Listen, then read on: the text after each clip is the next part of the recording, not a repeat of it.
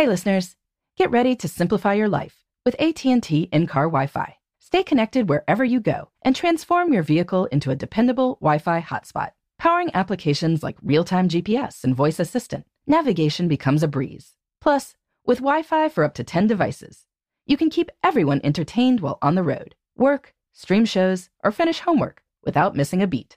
Discover the convenience for yourself and see if you're eligible for a free trial at att.com slash in-car Wi-Fi. Always pay careful attention to the road and don't drive distracted.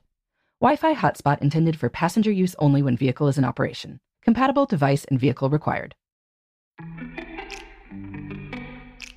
Welcome to Before Breakfast, a production of iHeartRadio. Good morning. This is Laura. Welcome to the Before Breakfast podcast. Today's tip is to pack a snack bag. It's a great way to save time and money and to avoid finding yourself hangry or eating too much junk food. We've all been there when a meeting ran long, unexpected traffic slowed us down, or an awkward schedule left no time to grab lunch.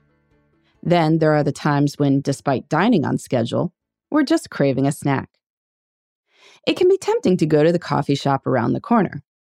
But by the time you put on your coat, walk over, wait for your order, then walk back and regain your focus, you've probably spent at least 20 minutes and $5 or more on that quick coffee and muffin break.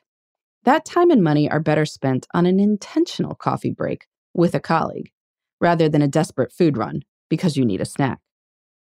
Of course, if you avoid the coffee shop, it's easy to fall into a not much better alternative going to a vending machine or raiding the candy bowl on a colleague's desk.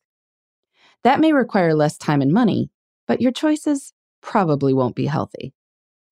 A better approach is to pack a snack bag, ideally containing foods with some protein and not too much sugar. You want to avoid the crash after the sugar high wears off. Some options for your snack bag are almonds or other nuts, a protein bar, celery sticks, and on the go peanut butter, an apple, raisins, beef jerky, or anything reasonably portable and not too messy. And a million preschoolers can't be wrong. Sometimes goldfish or graham crackers can hit the spot too. In a recent NPR Life Kit podcast, Judith Matz was interviewed about intuitive eating. That's the practice of eating what you want when you're hungry. Simple and reasonable, right? Among the tips Matz offered was to carry a variety of foods with you. At least then, she says, there's a reasonable chance that you'll have something that's a good enough match for you. Or at least you'll have something where you can have a bite or two to take the edge off your hunger until you're able to get out and get something that will satisfy you. That makes a lot of sense. Carrying carrot sticks and sunflower seeds may seem like a great idea until you're craving something sweet or smooth and nothing in your snack bag hits the spot. So, depending on your general cravings, you might have a routine of carrying something salty, something sweet, something crunchy, and something smooth to satisfy whatever taste and texture you happen to be in the mood for when you get hungry. One day that might be almonds, a banana, and raisins. Another day, you might take popcorn, trail mix, and a sugar free pudding cup.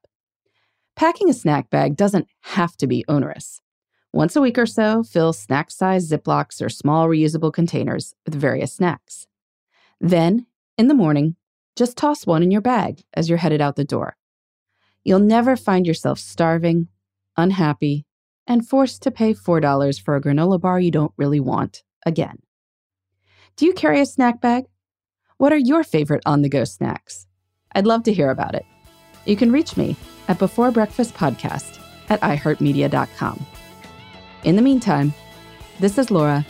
Thanks for listening, and here's to making the most of our time.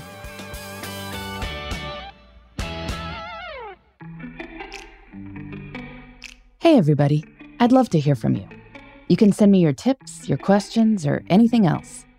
Just connect with me on Twitter, Facebook, and Instagram at Before Breakfast Pod. That's B E, the number four, then breakfast, P O D.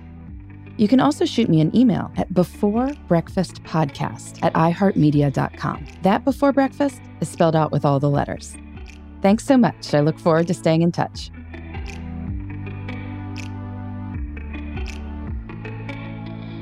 Before Breakfast is a production of iHeartRadio. For more podcasts from iHeartRadio, visit the iHeartRadio app, Apple Podcasts, or wherever you listen to your favorite shows.